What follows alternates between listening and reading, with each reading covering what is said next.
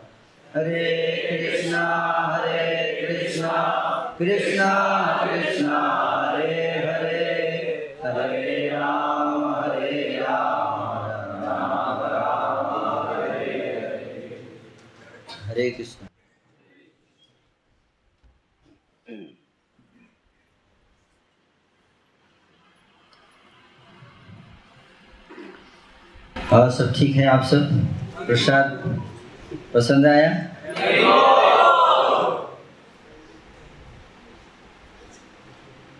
आप लोग कौन से स्थान पे आए हैं? हैं?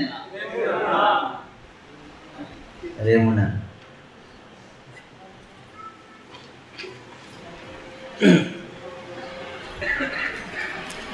पंद्रह सौ दस ईस्वी में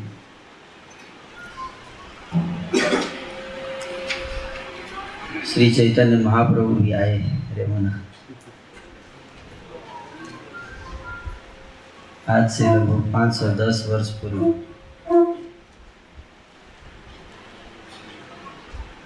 अभी विग्रह के दर्शन खुलेंगे तो दर्शन करके फिर चर्चा करेंगे। जय श्री श्री राधा गोपीनाथ की,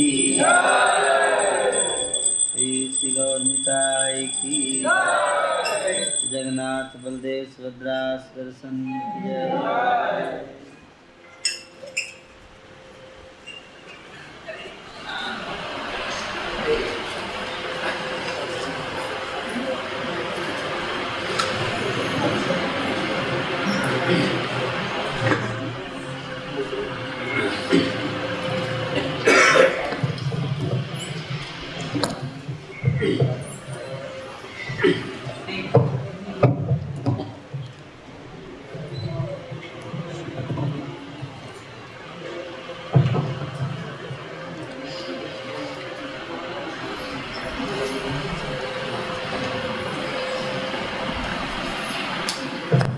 तो यहाँ की कथा जो है वो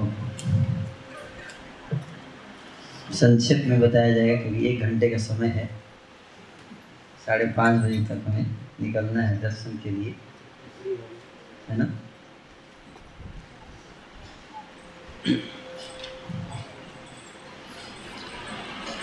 तो ये जो रेमुना स्थान है, रेमुना शब्द जो है वो क्यों पड़ा, इस स्थान का नाम रेमुना है ना? ये रम रमणीय शब्द है जो स्थान बहुत मन को आनंद देने वाला स्थान जो होता है उसको रमणीय कहा जाता है। रमणीय स्थान, तो ये जो स्थान है इतना सुंदर था, मन को आनंद प्रदान करने वाला, इसलिए इसका नाम पड़ा रेमुना, रमण, रमणा से रेमुना हो गया। हुँ? आपको आनंद मिल रहा है? yes. तो इसलिए भगवान ने इस स्थान को चुना। तो त्रेता युग में ये विग्रह जो यहाँ पे अभी आप दर्शन करने जाएंगे, जो मूल मंदिर है यहाँ पे, प्रवचन के बाद आप लोग जाएंगे दर्शन करने, है ना। तो उस मंदिर को खीरचोर गोपीनाथ के नाम से जाना जाता है। खीरचोर,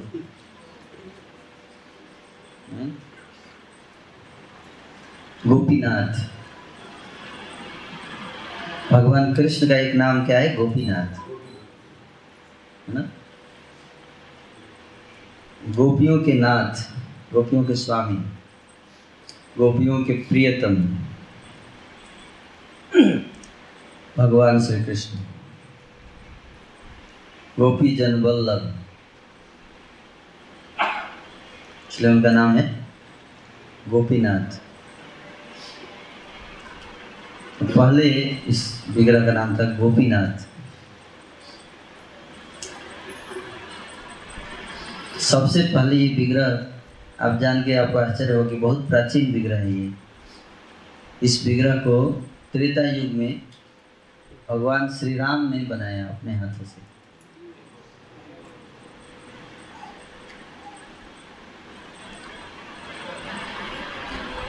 भगवान श्री रामचंद्र, माता सीता और लक्ष्मण तीनों वनवास में निकले। चौदह वर्ष का वनवास था।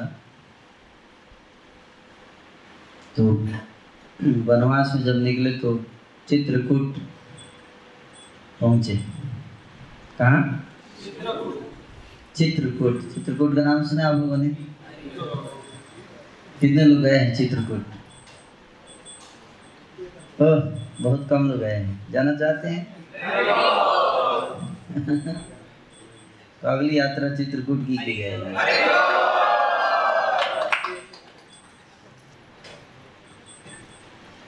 अगली यात्रा मई में चित्रकूट की है। आप में जो आना चाहते हैं चित्रकूट का भी सब बुकिंग करा सकते हैं। अगर गौर करो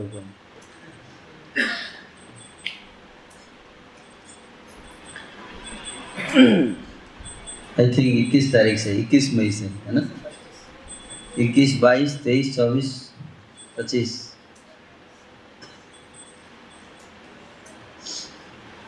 तो भगवान श्री रामचंद्र चित्रकूट पहुँचे।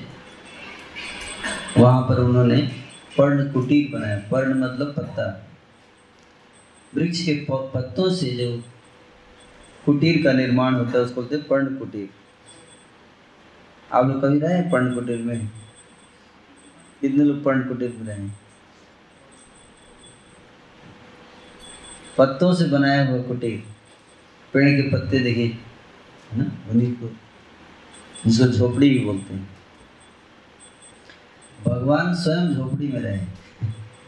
कितने साल तक? सोचिए, बारह तेरह साल तक झोपड़ी के पर्ण कुटीर में रहे भगवान श्री रामचंद्र। चित्रकूट में भगवान श्री राम ने अपना आश्रम बनाया। वहाँ पर एक छोटा सा झोपड़ी, और एक दिन झोपड़ी से जब बाहर निकले तो उन्होंने देखा गाय चर रही थी। क्या? गाय चर रही थी, बछड़ी चढ़ रहे चढ़ रहे थे, और ग्वाले भी थे वहाँ, और कदम का वृक्ष था, और चित्रकूट का पर्वत था वहाँ सामने। तो सब दृश्य जब देखा भगवान ने तो उनको कुछ याद आ गया। याद आकर आ गया तो जोर जोर से हंसने लगे, मुस्कुराने लगे। तो माता सीता बगल में बैठी थी, बोले आप ऐसे क्यों मुस्कुरा रहे हैं, हंस रहे हैं? आपके हंसी का क्या रहस्य, अचानक कोई हंसने लगे तो कोई भी आश्चर्य हो जाएगा कि नहीं। अभी तो बड़े बढ़िया से बैठे थे, चुपचाप अचानक हंस रहे हैं। तो माता सीता ने पूछा कि आप ऐसे क्यों हंस रहे हैं? तो भगवान ने बताया कि मैं अपने अगले अवतार को याद करके हंस रहा हूँ। अगला जो अवतार होगा मेरा, मैं नंद और जसोदा के पुत्र के रूप में, ग्वाले के रूप में अवतार लूंगा और ऐसे ही गाय चराऊंगा।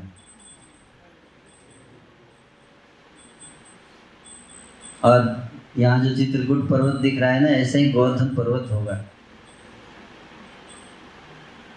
तो माता सीता ने फिर इच्छा व्यक्त की कि मैं भी देखना चाहती हूँ उस रूप को, उस रूप का मैं दर्शन करना चाहती हूँ जिस रूप में आप प्रकट होंगे। तो भगवान श्री रामचंद्र जी बोले कि सात दिन के बाद मैं आपको दर्शन कराऊंगा। कितना दिन? सात दिन के बाद। तो फिर भगवान श्री रामचंद्र जी ने एक पत्थर लिया, बड़ा सा पत्थर था, वहीं पर अपने एक तीर की नोक से उस पत्थर पे नक्काशी करने लगे। तो तीन दिन जब बीत गया तो माता सीता का सब्र का बांध टूट गया। उन्होंने बेसब्री से कहा, अब मुझसे इंतजार नहीं किया जाता, मुझे दिखाइए। तो भगवान श्री रामचंद्र जी माता सीता को लेकर गए और जो आवरण था उस पत्थर पे लगा के रखता है, पेंटिंग करते हैं तो आवरण लगा, तो हटाया तो देखा कि एक सुंदर गोपाल स्वरूप था जो भगवान श्री राम ने अपने हाथों से बनाया था।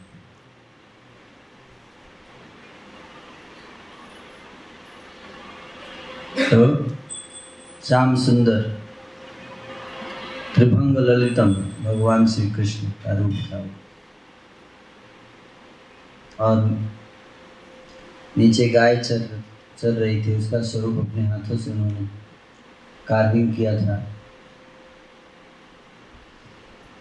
दाएं तरफ जो है वो श्रीरामा मधुमंगल सखा गाय चराते हुए, बाईं दिशा में ललिता चंपक लता तुंग विद्या आदि सखियों का पेंटिंग किया हुआ था,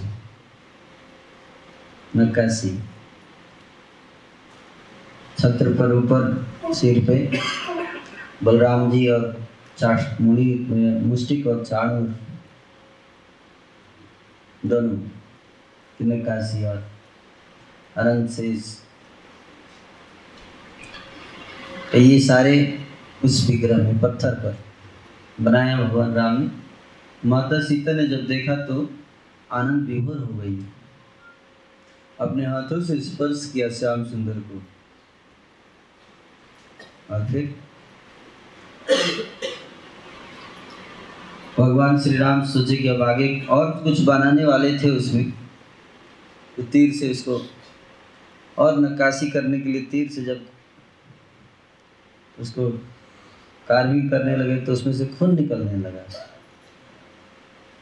तो भगवान श्री राम ने कहा कि अब इससे आगे नहीं कर सकता मैं। क्यों? क्योंकि आपने जब इसको स्पर्श किया तो इसमें प्राण आ गया है। तो माता सीता ने जब स्पर्श किया उस पत्थर को, उस स्वरूप को, तो उसमें प्राण आ गया। तो वही जो विग्रह है, तो माता सीता ने कहा कि अब मैं आज से इसी विग्रह की पूजा करूंगी।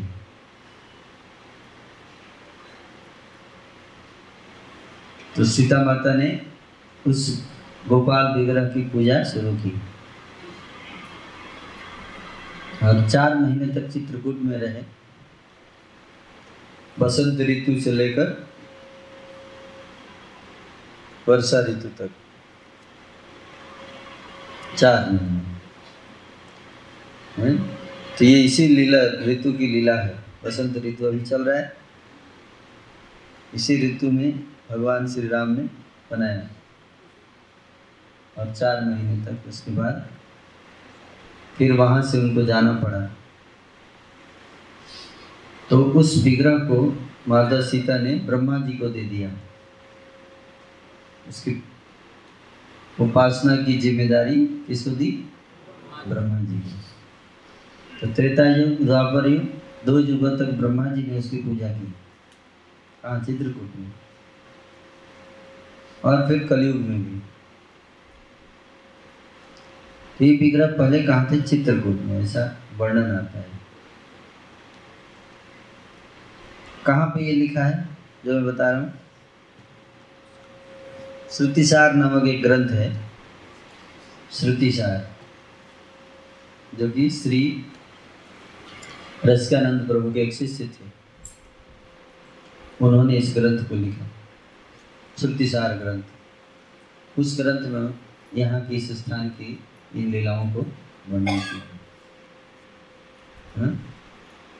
श्री केशवानंद गोस्वामी उनका नाम था। उस ग्रंथ में इस स्थान के रेमुणा के जो विग्रह हैं उनका वर्णन किया गया। तो उन्होंने ये लिखा कि चित्रकूट में इनको प्रकट किया भगवान राम ने, और फिर यहाँ कैसे आए? तो एक राजा थे, उत्कल देश के राजा लांगुला नरसिंह देव, लांगुला नरसिंह देव राजा का नाम था। तो वो गए थे कहाँ? चित्रकूट, तीर्थ यात्रा पर गए चित्रकूट। तो चित्रकूट जब तीर्थ भ्रमण कर रहे थे तो रास्ते में वो पत्थर पे भगवान की मूर्ति दिखाई दी। चलते चलते तो क्या किया उन्होंने? उठा लिया उसको। तो रात में जब सो रहे थे तो सपने में गोपीनाथ मदन गोपाल जी आए, बोले ये जो विग्रह आपको प्राप्त हुआ है वो मेरा नाम है मदन गोपाल। क्या? मदन गोपाल नाम है मेरा, और मुझे यहाँ से आप ले चलो रेमुणा। कहाँ? रेमुणा ले चलो, मैं वहाँ रहना चाहता हूँ, बहुत रमणीय स्थान है वहाँ, बहुत सारी गाय है, दूध दही मक्खन काफी इधर चित्रकूट में ज्यादा नहीं मिल रहा है, है ना। तो रेमुणा आ गए, यहाँ पे राजा लेकर आए, और फिर ग्यारह सौ बानवे ईस्वी एक हजार बानवे ईस्वी में वन थाउजेंड नाइन्टी टू ईस्वी, आज से लगभग नौ सौ तीस वर्ष पहले, है ना, यहाँ पर राजा ने एक सुंदर मंदिर बनवाया, और ये विग्रह नौ सौ तीस वर्ष प्राचीन मंदिर है यहाँ। फिर यहाँ पे लेकर आए उनको, और गोपीनाथ जी की स्थापना हुई। रानी ने जब देखा भगवान का विग्रह देखा तो उसने कहा कि भगवान जो है गोपियों के साथ हैं, इस इस इस प्रतिमा में गोपियों का चित्र है, इसलिए उनका नाम रहेगा गोपीनाथ। रानी महारानी ने उनका नाम दे दिया क्या? गोपीनाथ, गोपीनाथ। तो इस प्रकार से इनकी पूजा उपासना होती रही, है ना। और आज आप लोगों के दर्शन करेंगे।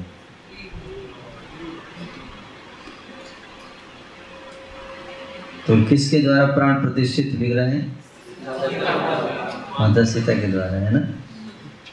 सीता माता ने प्राण प्रतिष्ठा किया, कार्विंग भगवान राम ने किया, प्राण प्रतिष्ठा सीता माता ने किया, टेम्पल राजा ने बनवाया,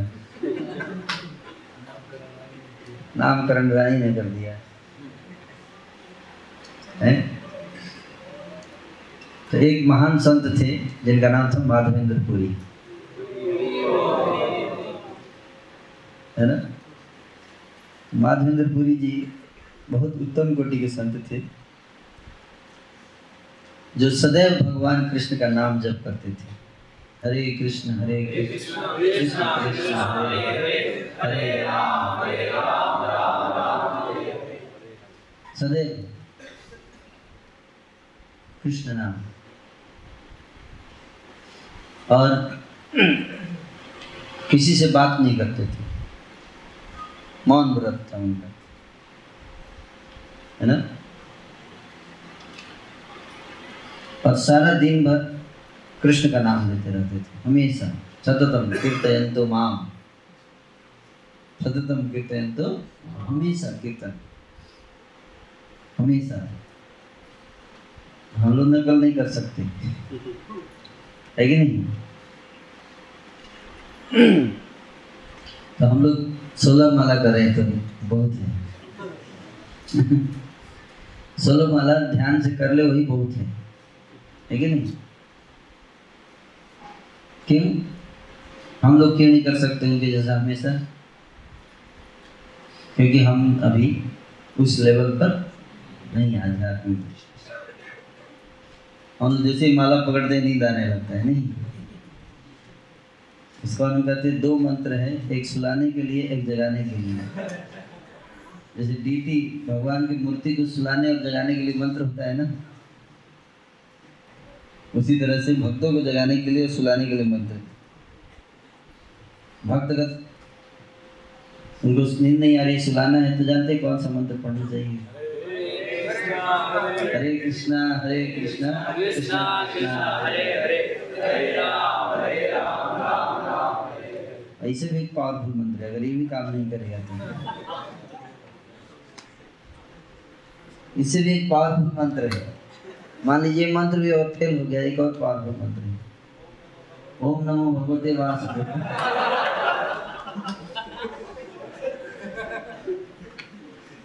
मतलब क्लास शुरू होने वाला है। और जगाने के लिए मंत्र भी है, महाप्रसाद।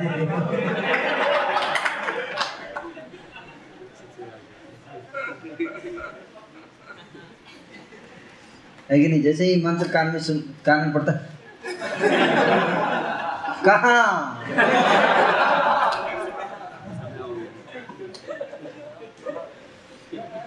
कहाँ है महा।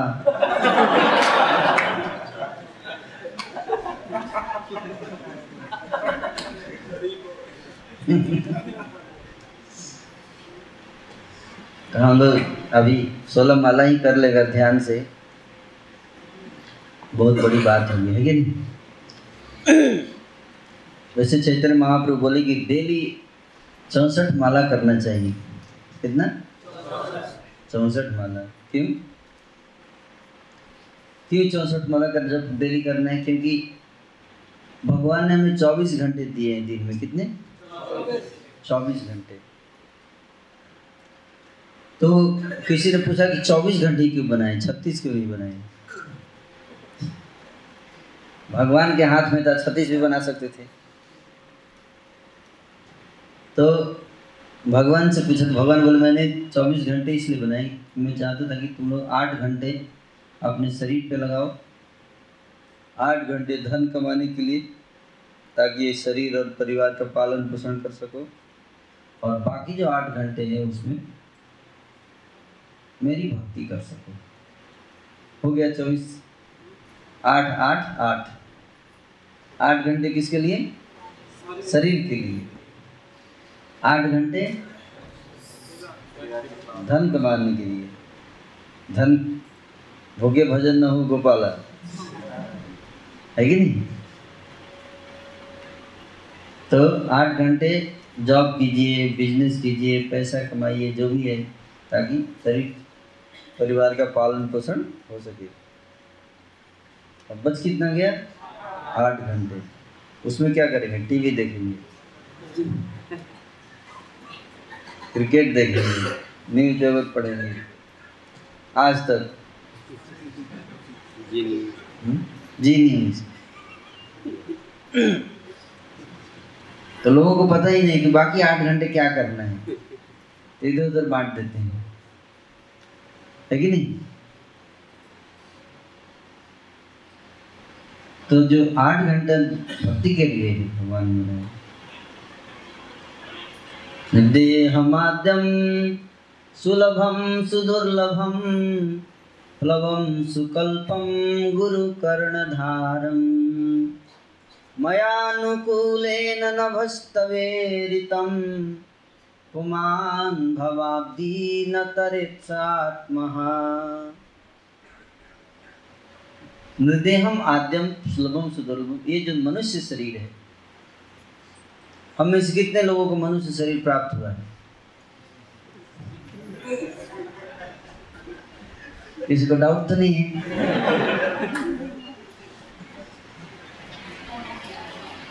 सब लोग को मनुष्य शरीर मिला है ना? पक्का? ओके। तो मनुष्य शरीर जिसको भी मिला है, कहते हैं निर्देह आदमी, ये बड़ा भगवान ने बहुत सोच समझ कर इस शरीर को बनाया है। श्रीमद् भागवत में उद्धव जी को कहते हैं कि बाकी सब जी, जीव जंतु को मैंने बनाया, लेकिन सब बनाने के बाद मैंने सोचा कि एक ऐसा स्वरूप बनाऊंगा जो बिल्कुल मेरे जैसा होगा, और वो स्वरूप जो है मुझे बहुत प्रिय होगा, स्पेशल। तभी भगवान ने मनुष्य योनि बनाया, जो कि भगवान अपने ही इमेज में बनाया, हमें अपनी इमेज में हमें बनाया है। क्यों बनाया? बोलते हैं सुलभ। हम इसमें सुलभ है क्या? भक्ति करना। भक्ति के करना सुलभ है मनुष्य जीवन में, और बड़ा ही सुदुर्लभ हम बड़ा दुर्लभ मनुष्य शरीर प्राप्त करना बड़ा दुर्लभ है। सुलभम सुदुर्लभम दोनों एक साथ। सुलभ किस लिए है? शौचालय के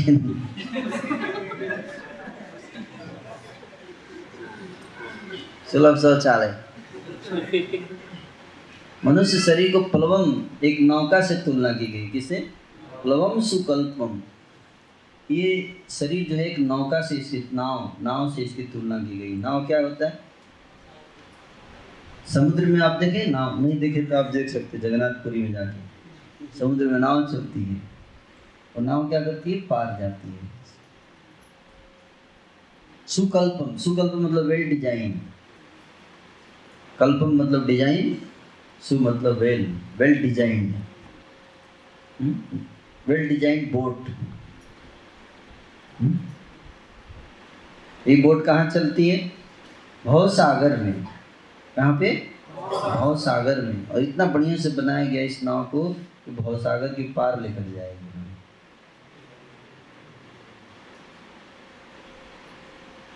लेकिन इसका मिसयूज नहीं करना चाहिए, लेकिन इस मानव शरीर का मिसयूज नहीं करना चाहिए, इसका सदुपयोग करना चाहिए,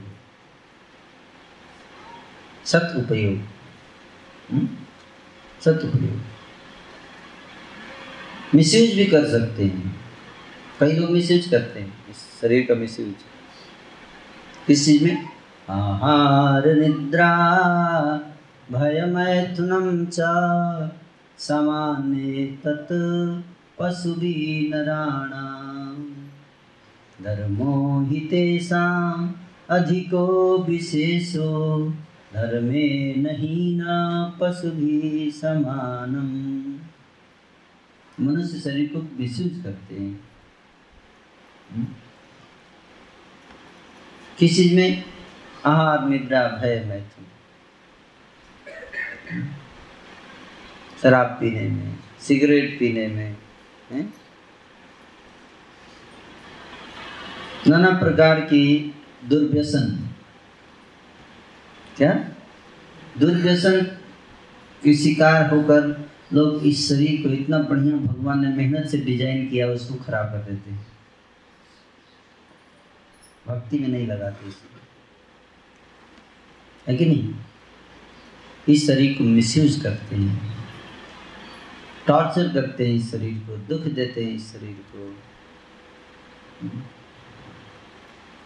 तो इस शरीर जो है वो भवसागर से पार ले जाने के लिए बनाया गया है। और साथ ही साथ गुरु कर्णधारम। गुरु क्या है? कर्णधार, कैप्टन। उस नाव के कैप्टन भी होना चाहिए ना। बिना कैप्टन के नाव अगर समुद्र में लेके चले जाइए तो क्या होगा? पता ही नहीं चलेगा किधर जाना था,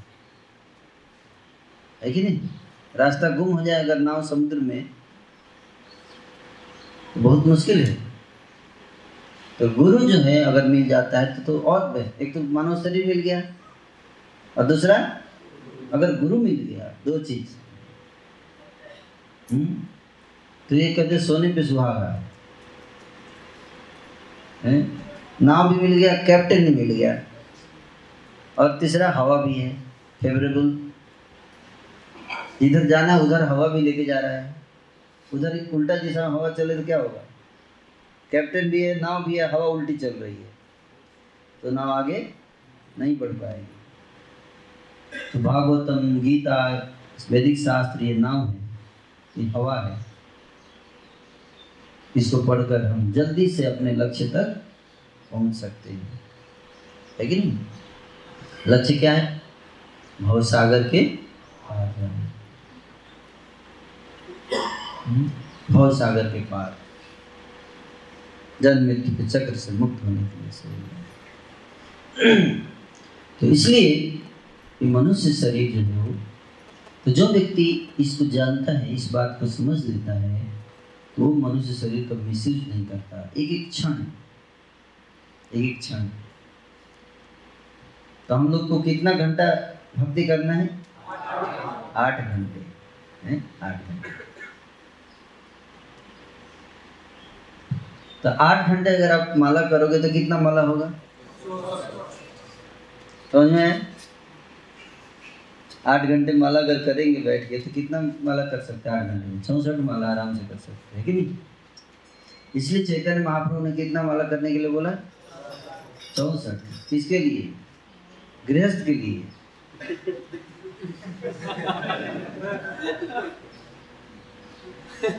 क्योंकि जॉब करने की जिम्मेदारी गृहस्थ का है ना। ब्रह्मचारी के लिए कितना हो गया? एक सौ अट्ठाईस। अगर कोई लेजी ब्रह्मचारी है, प्रचार नहीं करना चाहता है, तो यहाँ बहुत सारे ब्रह्मचारी हैं प्रचार नहीं करना चाहते। कई ब्रह्मचारी बोलते प्रभु जी मैं माला केवल करूँगा, तो माला अगर केवल करना है तो एक सौ अट्ठाईस, तब तो प्रचार से आपको हटा दिया जाए, कोई दिक्कत नहीं है, कि नहीं? गृहस्थ के लिए चौंसठ, है कि नहीं? लखपति क्या? लखपति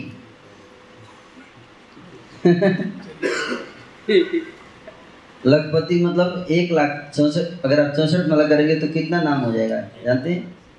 एक लाख। हम्म सोलह माला में कितना नाम होता है? सत्ताईस हजार। एक सौ आठ गुने सोलह, सत्रह सौ अट्ठाईस। एक माला में कितना हो गया? सत्रह सौ अट्ठाईस नाम। एक मंत्र में सोलह नाम, एक सौ आठ मंत्र में सत्रह सौ अट्ठाईस नाम, तो सोलह माला में कितना हो गया? सत्रह सौ अट्ठाईस गुने सोलह कितना हो गया? सत्ताईस हज़ार लगभग है। उसको चार गुना कर दिए, एक लाख आठ हज़ार। एक लाख आठ हज़ार चौंसठ माला कर दे तो एक लाख आठ हज़ार आठ हज़ार अगर मान लीजिए बीच में छूट उठ जाता है तो एक लाख तो नेट मिल ही जाएगा।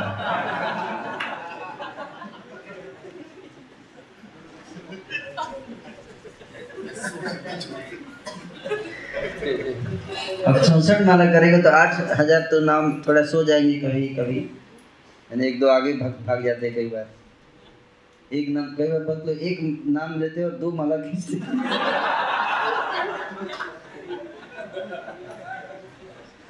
है ना। एक मंत्र बोलेगा दो खींचे।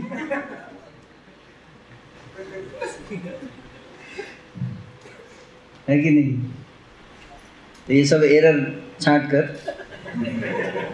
आठ हजार तो एक लाख नेट आपको चांस है कि, तो लखपति हो जाएंगे आप। कितना? लखपति। तो श्री चैतन्य में बोलते थे जो लखपति है उसी घर में प्रसाद पाऊंगा, गरीब लोगों के यहाँ नहीं। महापुरुष जो गरीब उसके यहाँ मैं प्रसाद नहीं पाऊंगा। तो गरीब बोला तो क्या मैं क्या करूँ, मेरे यहाँ प्रसाद? बोल नहीं, लखपति होना चाहिए। लखपति मतलब क्या? कितना? चौसठ माला, चौसठ माला जब जो चौसठ माला करता था महाप्रभु उसके यहाँ प्रसाद लेते थे, चाहे किसी भी जाति का हो, है ना। तो हम लोग को तो चलो प्रभुपाद जी बोले चौसठ माला करो तो कई लोग का मुँह लटक गया। तो प्रभुपाद जी बोले ठीक है चलो, मेरे प्रभुपाद जी को दया आ गई हम लोगों के ऊपर। तो उन्होंने बत्तीस, ठीक है बत्तीस करना, फिर मुँह लटक गया, है कि नहीं। तो फिर लास्ट में सेट हुआ मामला, ठीक है सोलह, इससे कम नहीं। अब भक्त लोग उसमें भी डिस्काउंट बोलते हैं। प्रभु जी प्रभुपाद जी दयालु थे, आप तो महादयालु हैं,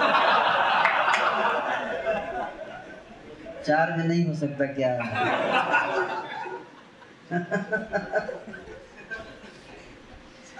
चार में होगा भ्रष्टाचार।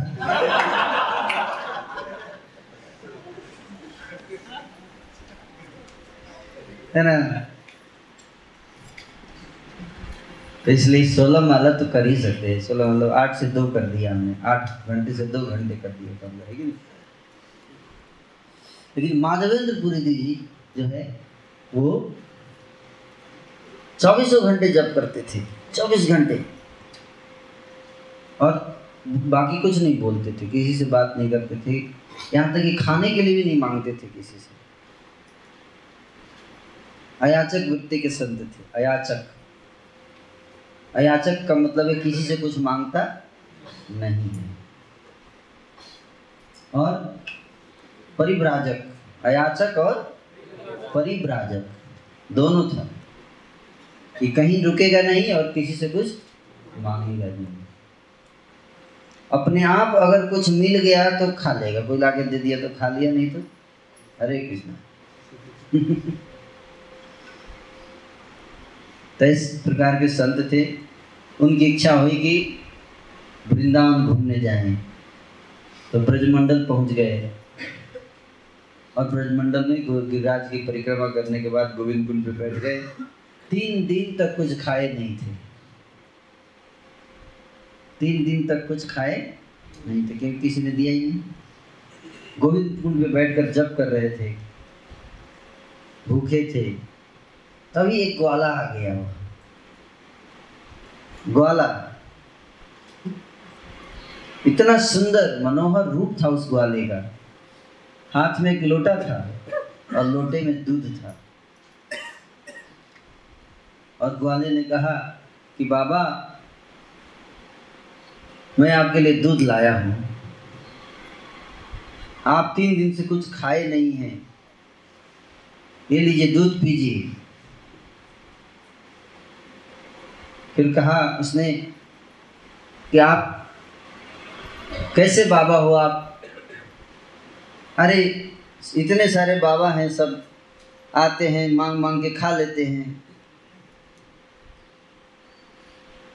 आप आप ऐसे बाबा को कुछ मांगते भी नहीं हैं। अरे कम से कम मांग लिया करो, खा लिया करो, नहीं मांगोगे तो मेरे को परेशानी होगी, मेरे को लाना पड़ेगा। फिर तो माधवेंद्र पुरी बोले तुमको कैसे पता कि मैं तीन दिन से नहीं खाया। तो भगवान फंस गए।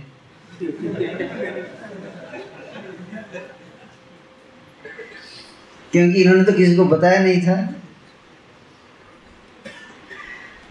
तो भक्त बड़े चतुर होते हैं। पूछा तुमको किसने बताया कि मैं तीन दिन से नहीं खाया। और भगवान क्या बोले, तो भगवान भी एक तेज हैं, अरे तुम्हारा चेहरा देख के किसी को भी पता चल जाए।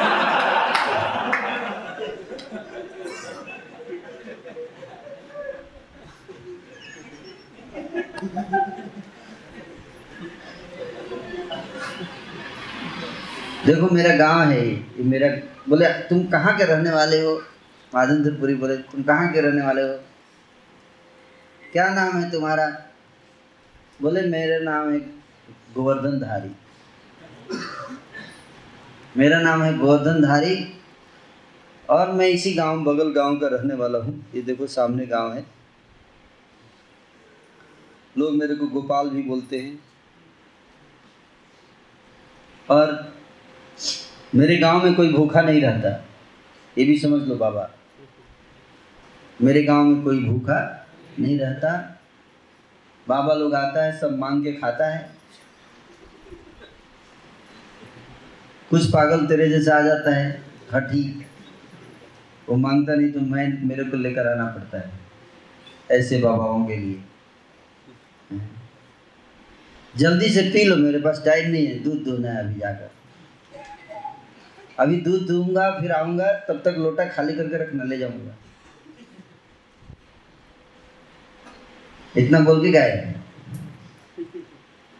अब जगन्नाथ पुरी जी दूध पी रहे हैं, जैसे ही दूध को होठ से लगाया तो रोंगटे खड़े हो गए, आंखों से अश्रु गिरने लगे। रोमांचकम पाश्रु तरंग भाजो, ऐसा दूध तो पिया ही नहीं पूरे जीवन में, दिव्य दूध था, समझ गए हैं? समझ गए कि ये तो कोई आश्चर्यजनक बालक लगता है।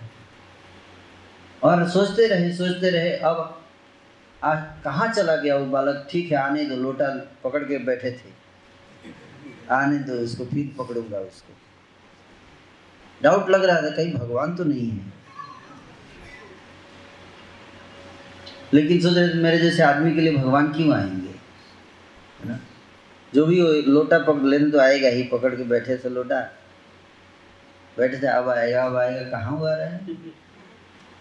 बैठे बैठे हरे कृष्णा हरे कृष्णा कृष्णा कृष्णा हरे हरे हरे राम हरे राम राम राम हरे हरे जब किए जा रहे थे। अचानक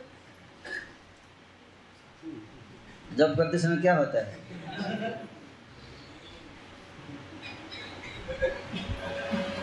माधुर्य को नींद नहीं आती थी जब मैं, कभी नहीं नहीं, लेकिन उस दिन नींद आ गई क्योंकि दूध पिया था।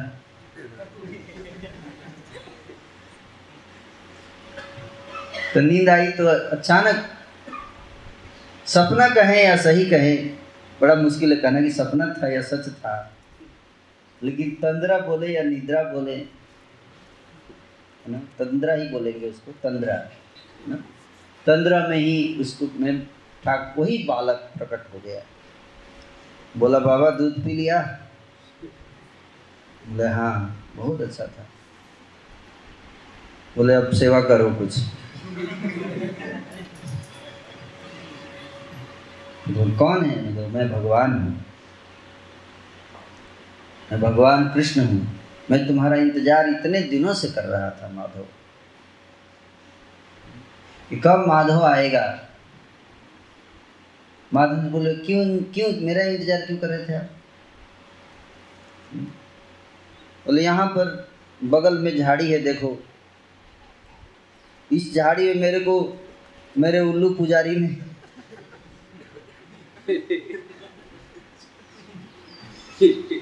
झाड़ी में गाड़ के भाग गया, डरपोक कहीं का है। माधव ने बोले क्यों गाड़ दिया आपको, झाड़ी में क्यों फेंक दिया? अरे मुसलमानों के डर से भाग गया वो, मुसलमानों का आक्रमण हुआ तो मेरे को मंदिर से नीचे फेंक, झाड़ी में फेंक दिया छुपा के, और खुद गायब हो गया। और तब से मैं धूप में पड़ा हुआ हूँ, मेरे ऊपर वर्षा होती है, धूप होता है, ठंडा लगता है, अभी तो मिट्टी जम गया है ऊपर इतना सारा, बहुत गर्मी लग रही है, मेरे को निकालो वहाँ से। मैं तो इतने दिन से इंतजार कर रहा था तेरा, तू आएगा तो तेरे को मैं बोलूँगा। तो माधवेंद्र पुरी बोले मेरे इतने लोग आते रहते हैं परी, मैं किसी को भी बोल देते आप, है कि नहीं? गिरिराज चंद्र को बोल दे देते, है कि नहीं भाई? आप किसी को भी बोल देते, निकाल देगा।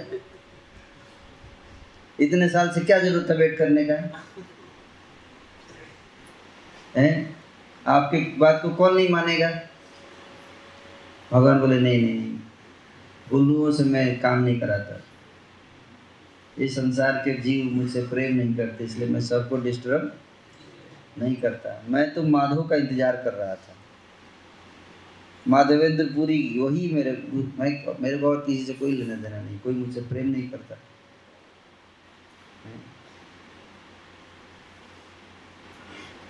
और ऐसा करके कहाँ कहाँ आपको छुपाया है? झाड़ी में छुपा, हाथ पकड़ के ले गया, दिखाइए देखो यहाँ पे छुपाया है, यहाँ। और फिर निद्रा गायब हो गए, फिर उठ गए।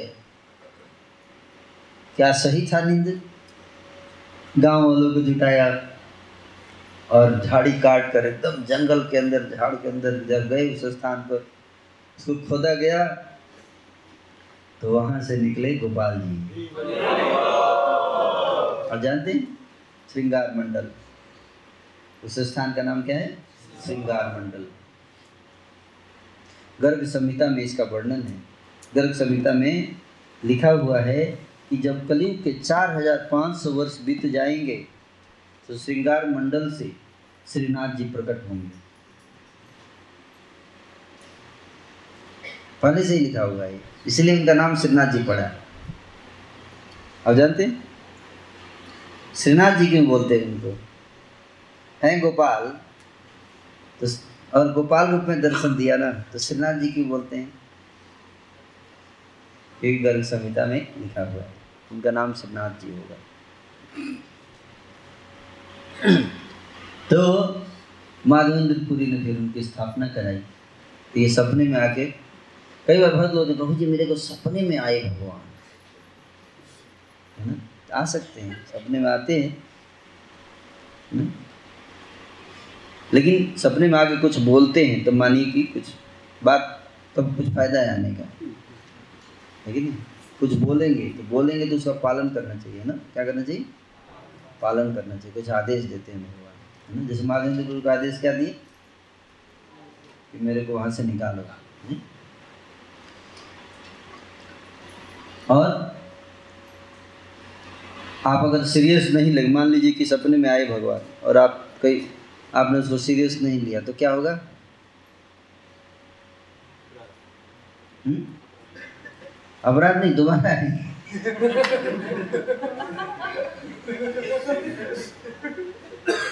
क्या दोबारा आएंगे? आप समझ बात को, इसलिए घबराना नहीं चाहिए।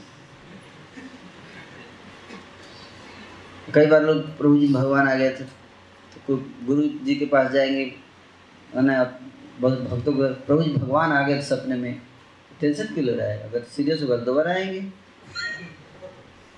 है कि नहीं? अगर उनको आपसे कुछ काम करवाना है तो दोबारा कहेंगे, लेकिन हमारे जैसे नहीं, भगवान की नाराज हो जाएंगे। एक बार बोला नहीं किया तूने, अब मैं नहीं आऊँगा, ऐसे नहीं भगवान।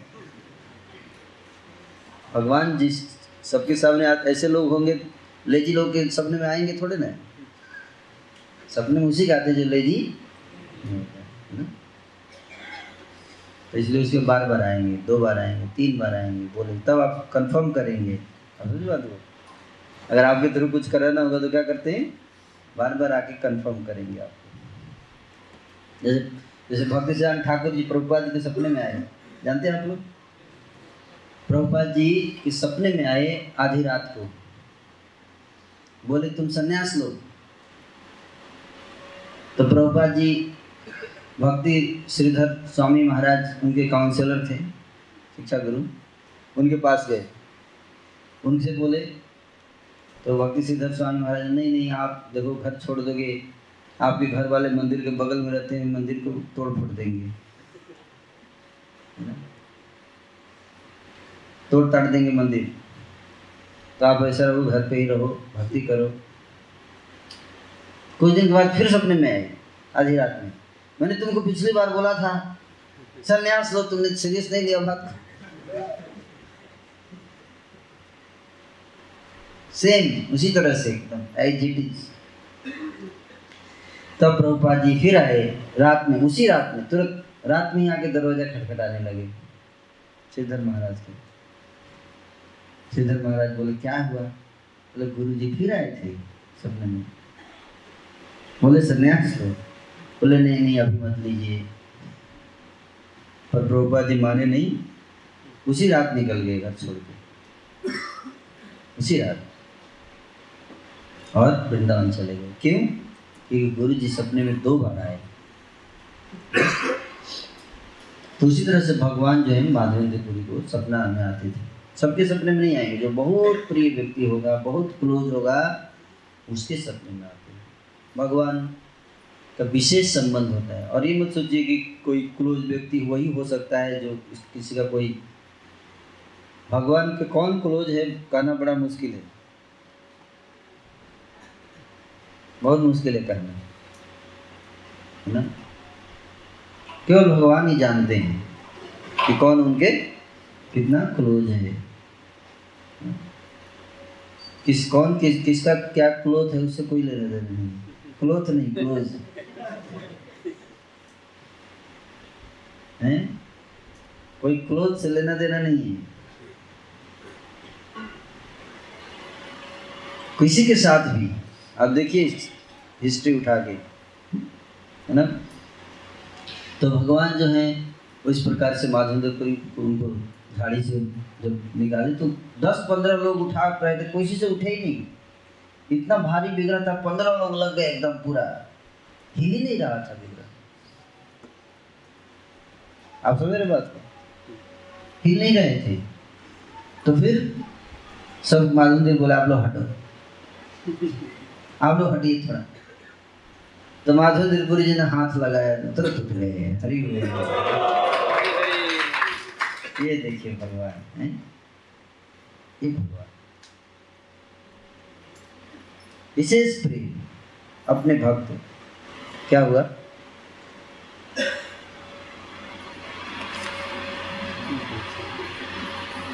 पंद्रह मिनट बचा हुआ है।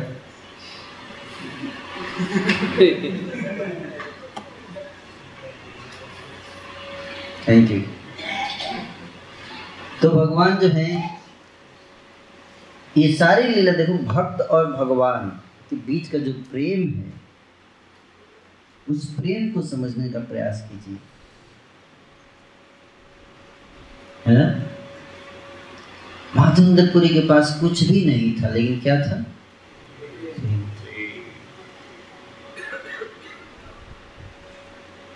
फिर माधवेंद्र पुरी ने उनको उठाकर गिरिराज के ऊपर, आप देखो गिरिराज के गोवर्धन की परिक्रमा करने जाते जाएंगे तो पूरे गिरिराज की परिक्रमा करेंगे। उसमें दो मंदिर हैं, गिरिराज के ऊपर केवल दो मंदिर है जो कि गिरिराज के ऊपर बना हुआ है। एक मंदिर जो है वो गोपाल जी का है, एक दाऊ जी का। दो मंदिर देखें आप लोग। अनियोर गांव में गोपाल जी का मंदिर है, पहाड़ पर्वत के ऊपर। अनियोर या जतिपुरा, जतिपुरा जाएंगे तो वहाँ पे गोपाल जी का। और लुक लुक दाऊ जी जो कि पूछने का लोटा, उससे पहले एक दाऊ दाऊ जी का मंदिर। तो गोपाल जी का जो मंदिर है उस माधवेंद्र पुरी ने स्थापित किया, माधवेंद्र पुरी ने बनाया। वहीं पर गोपाल जी की स्थापना की और फिर बाद में लगभग पंद्रह सौ दस ईस्वी में श्री चैतन्य महाप्रभु वहाँ पे दर्शन करने गए गोपाल जी के। तो स्थापना करने के बाद माधवेंद्र पुरी दो साल तक गोपाल जी की सेवा करते रहे गिरिराज के ऊपर। और रोज अभिषेक होता था, हजारों हजारों की संख्या में भोग लगते थे ठाकुर जी को। तो दो साल बीत गए, बड़ा मंदिर हो गया, बिल्कुल गाय गौशाला बड़ा हो गया, इतने भक्त जुड़ गए, मैनेजमेंट बहुत बढ़ गया। और माधवेंद्र पुरी जो मैनेजमेंट में लग गए, माला हो ही नहीं रही थी। और कहाँ मैं अयाचक था, कहाँ फंस गया ये, और ये माला वाला छोड़कर मंदिर चलाओ। अब किसी को बोल तो नहीं सकते थे, भगवान की सेवा है, लेकिन मन में ऐसी भावनाएं थी, कहाँ हो नहीं पा रही पहले जैसी साधना। अब बोल भी नहीं सकते, भगवान की सेवा है। तो भगवान समझ गए। क्या भगवान समझ गए? भगवान सपने में प्रकट हुए, बोले माधव देखो तुमने तो इतने अभिषेक कराए मेरे को, इतना जल ठंडा ठंडा पानी डाला, लेकिन मेरी गर्मी जा नहीं गई है। अच्छा अभी भी गर्मी नहीं गई, नहीं तो क्या करें? मतलब ऐसा करो ना, चंदन लेके आओ मेरे लिए, चंदन, क्योंकि अभी गर्मी का मौसम भी आ रहा है तो गर्मी और बढ़ जाएगी। पहले लोग चंदन लगाते थे गर्मी से बचने के लिए, आप जानते? चंदन चंदन का दो फायदा है, एक तो सुगंध देता है, दूसरा शीतलता प्रदान करता है। गर्मी में दोनों प्रॉब्लम है, शरीर से बदबू आने लगती है और शरीर से पसीना आता है। चंदन लगाने से दोनों फायदा, इसलिए पहले लोग शरीर पर क्या करते थे, चंदन का लेप कर लेते थे गर्मी के मौसम में। हैं तो माधवेंद्रपुरी का आदेश दिया कि आप जाओ चंदन लाने। चलो तो ठीक है, किसी को बोल दूँ फोन करके? नहीं नहीं नहीं, तुमको जाना है, मैं किसी और से सेवा नहीं लेता, पहले ही बोल चुका हूँ। तो माधवेंद्रपुरी ने फिर पुजारियों को, जो भी शिष्य थे वहाँ पे, दो बंगाली शिष्य, उनको ट्रेनिंग दिया थोड़ा और जिम्मेदारी डाल के निकल चले हैं। वो तो निकालने का ही सारा प्लान था, है ना। खुश भी थे काफ़ी, हैं, क्योंकि अब पहले जैसे हो गए एकदम बिल्कुल। अपना हरे कृष्णा हरे कृष्णा कृष्णा कृष्णा हरे हरे, हरे राम राम हरे हरे, है कि नहीं? तो चंदन लाने के लिए भगवान बोले कि चंदन कहाँ से लाना है? बोले इधर उधर नहीं, जगन्नाथपुरी से चंदन, वहाँ का चंदन चाहिए मेरे को। तो, तो वहाँ से पैदल चल के आए, कहाँ? रेमुना, क्योंकि जगन्नाथपुरी से पहले कहाँ क्या पड़ता है? रेमुना। जैसे आप लोग जगन्नाथपुरी जा रहे हैं लेकिन पहले रुक गए कहाँ? इस तरह से माधवेंद्रपुरी भी यहाँ आके रुक गए, क्योंकि यहाँ गोपीनाथ जी का नाम सुन रखा था, सोचे दर्शन करता हूँ, तो रात में यहाँ रुक गए शाम में।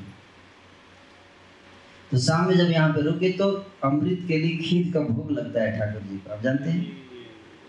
अमृत के लिए खीर डेली लगता है भोग। तो माधवपुर जी यहाँ रुक गए, तो खीर जा रहा था भोग लगने के लिए, तो इच्छा हुआ थोड़ा सा अगर ये खीर मिल जाए चखने के लिए तो पता चल जाए कि कैसा खीर है, टेस्टी। तो ऐसा ही खीर मैं अपने गोपाल जी के लिए बनाऊंगा गोवर्धन जाके, ये पर्पस ये था। लेकिन तभी पता चला कि अरे कभी तो भोग लगा ही नहीं। माथा पीटने लगे, हे भगवान ये क्या गलती कर दिया मैंने, भगवान ने भी खाया नहीं, उसे पहले ही चखने का ऐसा भाव कैसे आ गया मेरे? तो बड़े दुखी हो गए, बहुत दुखी, सोचने लगे अपने आप को। बोले मैं बहुत पापी हूँ, मैं दुष्ट आदमी हूँ, संत के भेष में दुष्ट हूँ, मैं भगवान का भक्त हूँ और भगवान के खाने से पहले ही उनके भोग पे नज़र डाल रहा हूँ, मुझसे दुष्ट कोई नहीं हो सकता। ऐसे करके मंदिर से बाहर चले गए, मुझे लगता है इधर ही कहीं गए होंगे, और जाकर बैठ गए बाजार में, बिल्कुल अकेले में जाके रात भर रोते रहे रोते रहे केवल इतनी सी गलती की थी। क्या वो भी गलती क्या कहेंगे आप उसको? तो इच्छा था कि चख के गोपाल जी के लिए बनाना है, इतनी सी मिस्टेक है। देखो कोई भक्त लोग कोई गलती कर देते तो उसको तो कोई डांट देता, क्यों डांट रहे हैं आप, थोड़ा सा गलती तो किया था, इतनी गलती के लिए इतना डांट पड़ता है क्या? क्या समझ रखा आपने अपने आप को?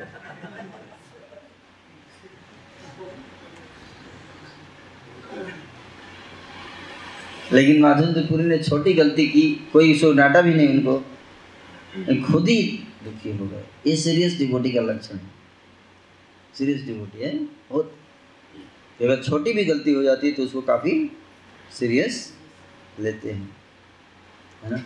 माधवेंद्रपुरी बड़े सीरियस लिए, रात भर हरे कृष्णा जप करते रहे, रात भर, और रात भर सोए नहीं। उधर माधवेंद्रपुरी सोए नहीं, इधर पुजारी सुला के चला गया, लेकिन उधर भक्त जगा हुआ, इधर भगवान भी टेंशन में, अरे एक तो चखा नहीं उसने और उसके ऊपर से रो भी रहा है,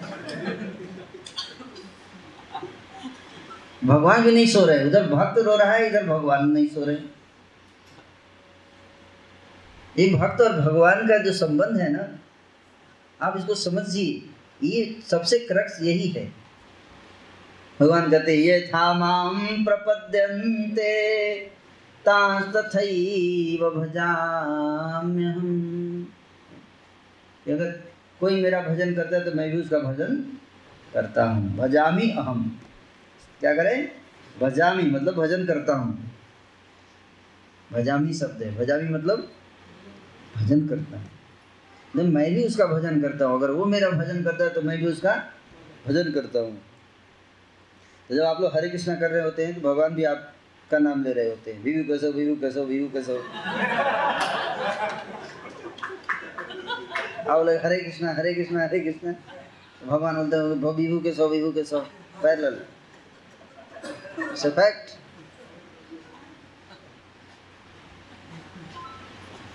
हमको पता नहीं, हम सुन नहीं पाते, इसलिए हम परेशान हो जाते हैं। क्या यार, इतने साल हो गए, है ना। बट ये फैक्ट है कि अगर आप उनका एक नाम लोगे तो भगवान आपको आपका नाम लेते हैं। है? जैसे मैं बोलूँ अरविंदाक्ष माधव प्रभु, बोलिए बोलिए हाँ प्रभु, हाँ बोलेंगे ना, हाँ सुंदर गोपाल प्रभु बोलिए, तुरंत बोलेंगे ना, जवाब देंगे ना। तो मैं हरे कृष्णा, तो कृष्णा क्या बोलेंगे, हाँ प्रभु बोलिए।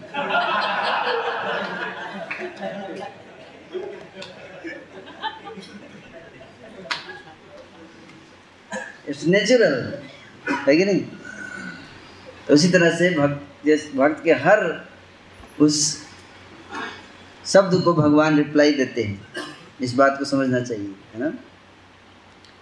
तो भगवान भी सोए नहीं, अब क्या करे, वो रो रहा है।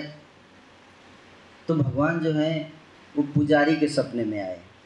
पुजारी सो रहा था, रात में सपने में आए इसके, उठो उठो, क्या हुआ। बोले मैंने ना एक खीर का प्याला चुरा के रखा है। कहाँ रखे चुरा के, मैंने तो सब हटा दिया था काउंट करके। बोला तू लोग तू क्या समझेगा, तेरी बुद्धि क्या है मेरे सामने, देख पीछे जाके देख, तू ग्यारह ही लेके गया था, बारह में एक मैंने छुपा दिया था। हुँ? छुपा नहीं, क्या जरूरत थी, बोल देते मेरे को, मैं दे देता। अरे मैं बारह दे देता आपको प्रभु, छुपाने की क्या जरूरत था। बोला तू नहीं समझेगा, जा मंदिर खोल और वो प्याला ले जा। और कहाँ ले जाऊँ, वो मेरा भक्त है माधवेंद्र पुरी, वो जन वो ब, बाजार में बैठ के हरे कृष्णा कर रहा है, रो रहा है, वो उसको जाके बताना कि मैंने उसके लिए खीर का प्याला चुराया है। ऐसा कह के भगवान गायब हो गए सपने से। उठा, सोच रहा पुजारी सपना है कि, कि सही है पता नहीं। अब रात में अभिषेक को उठाया तो अब नहा के जाना पड़ेगा ना मंदिर में, ऐसे तो घुस नहीं सकते। तो जाके स्नान स्नान किया, तिलक लोग लगा के बढ़िया से धोती थी, क्योंकि मोची कंडीशन में तो नहीं जा सकते आप मंदिर के अंदर। अब आधी रात को जाके नहाना फिर से। तो गया अंदर, तो देखा कपड़ा हटाया ऐसे, तो नीचे प्याला था। हे प्रभु धन्य है आप, चोरी करते हैं अभी भी। आदत नहीं जाएगी।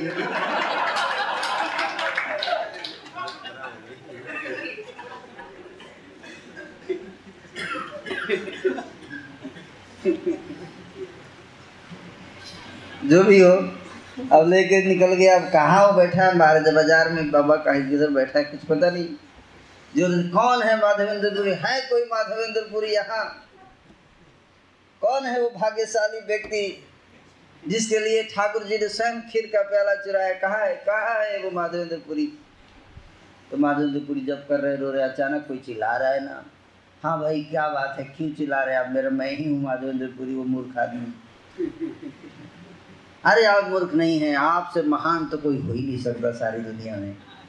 बोले नहीं नहीं ऐसा मत बोलिए, तो पाप हो गया है आज, उल्टे आप ऐसा बोल रहे हैं। बोले अरे आप जानते हैं आप कितने भाग्यशाली हैं, जानते हैं आप। बोले मैं भाग्यशाली नहीं हूँ भाई, बोले आपके लिए ये दीजिए। ये क्या है? ये खीर का प्याला है, गोपीनाथ जी ने आपके लिए चुराया है।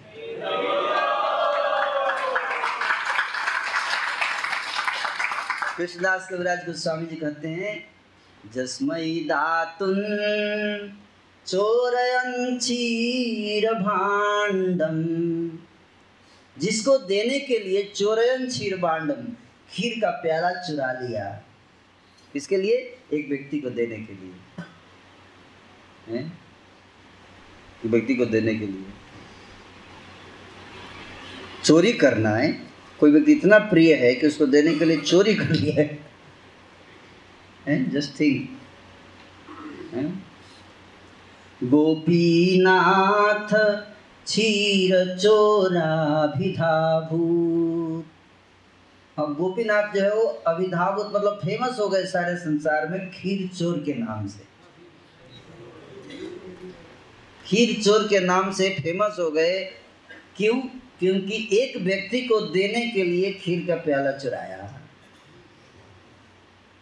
श्री गोपाल प्रादुरासित वसहसन, और जिनके प्रेम के बस में आकर श्री गोपाल जी जमीन से प्रकट हो गए। और भी लोग परिक्रमा कर रहे थे, लेकिन उनका प्रेम इतना नहीं था कि गोपाल जी प्रकट हो उनके लिए, है कि नहीं? श्री गोपाल प्रादुरासित वसहसन यन प्रेमना तन माधवेंद्रम नतोस्मी। जिनके प्रेम के बस में होकर गोपीनाथ जी ने खीर चुराकर खीर चोर नाम से फेमस हो गए, और श्री गोपाल जी जमीन से प्रकट होकर श्री नाथ जी के नाम से फेमस हो गए। ऐसे महान संत श्रीपाद माधवेंद्र पुरी को मैं नमस्कार करता हूँ।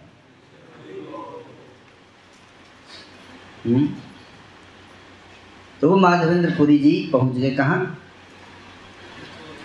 यहाँ।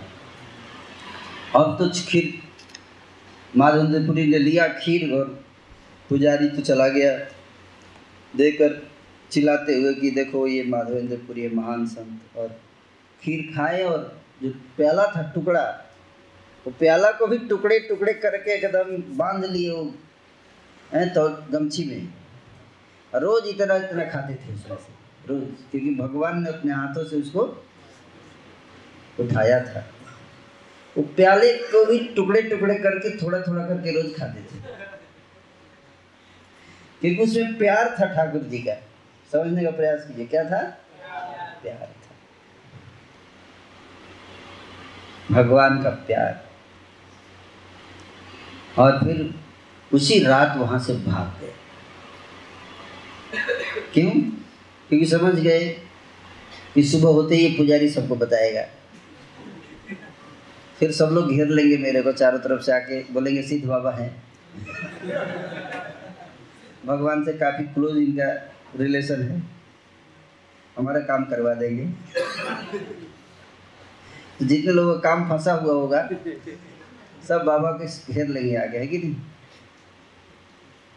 तो बाबा फेमस हो जाएंगे। क्या फेमस हो जाएंगे? फेमस। प्रसिद्धि से डरते थे माधवेंद्र पुरी, प्रसिद्धि से डरते थे, प्रतिष्ठा से डरते थे, इसलिए रात में ही वो स्थान छोड़कर भाग गए।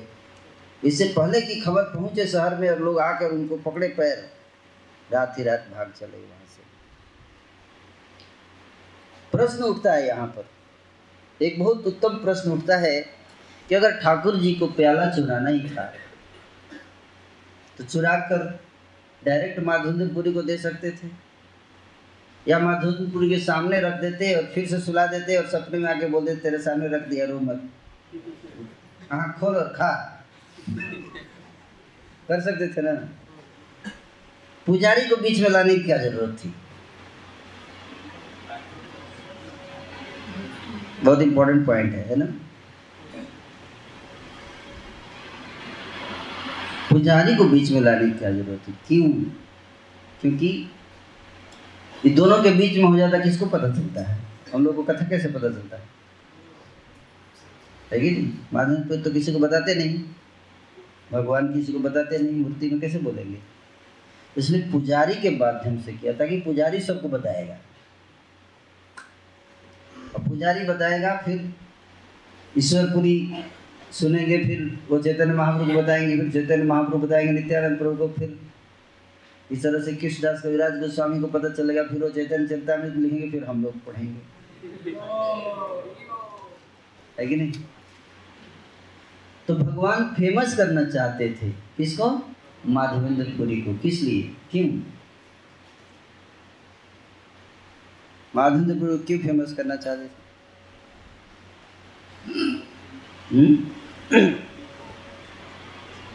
इसलिए फेमस करना चाहते थे ताकि हमको बताए कि ऐसा भक्त बनो माधवेंद्र पुरी जैसा, है माधवेंद्र पुरी जैसा भक्त बनो। हम सबको संदेश देना चाहते हैं। एनीवे माधवेंद्र पुरी वहाँ से भागे, जल्दी जल्दी पहुँचे कहाँ, जगन्नाथपुरी। जगन्नाथपुरी पहुँच गए और जगन्नाथपुरी जब पहुँचे तो पता चला कि पूछ रहे हैं, चंदन ढूंढने के लिए पहुँचे तो पहले से आप आप कौन हैं, आप आप ही माधवेंद्रपुरी हैं क्या, लोग पूछने लगे। बोले मतलब आपको कैसे, हाँ मैं ही हूँ। अच्छा आप ही के लिए चुराया था खीर का प्याला। अरे तुमको कैसे पता चला? माधवेंद्रपुरी के पहुँचने से पहले उनकी ख्याति पहुँच चुकी थी जगन्नाथपुरी। अच्छा आइए आइए आप लीजिए और चंदन लीजिए, सारा चंदन लीजिए। सब लोग पहले से ही सलाम सलाम साहब।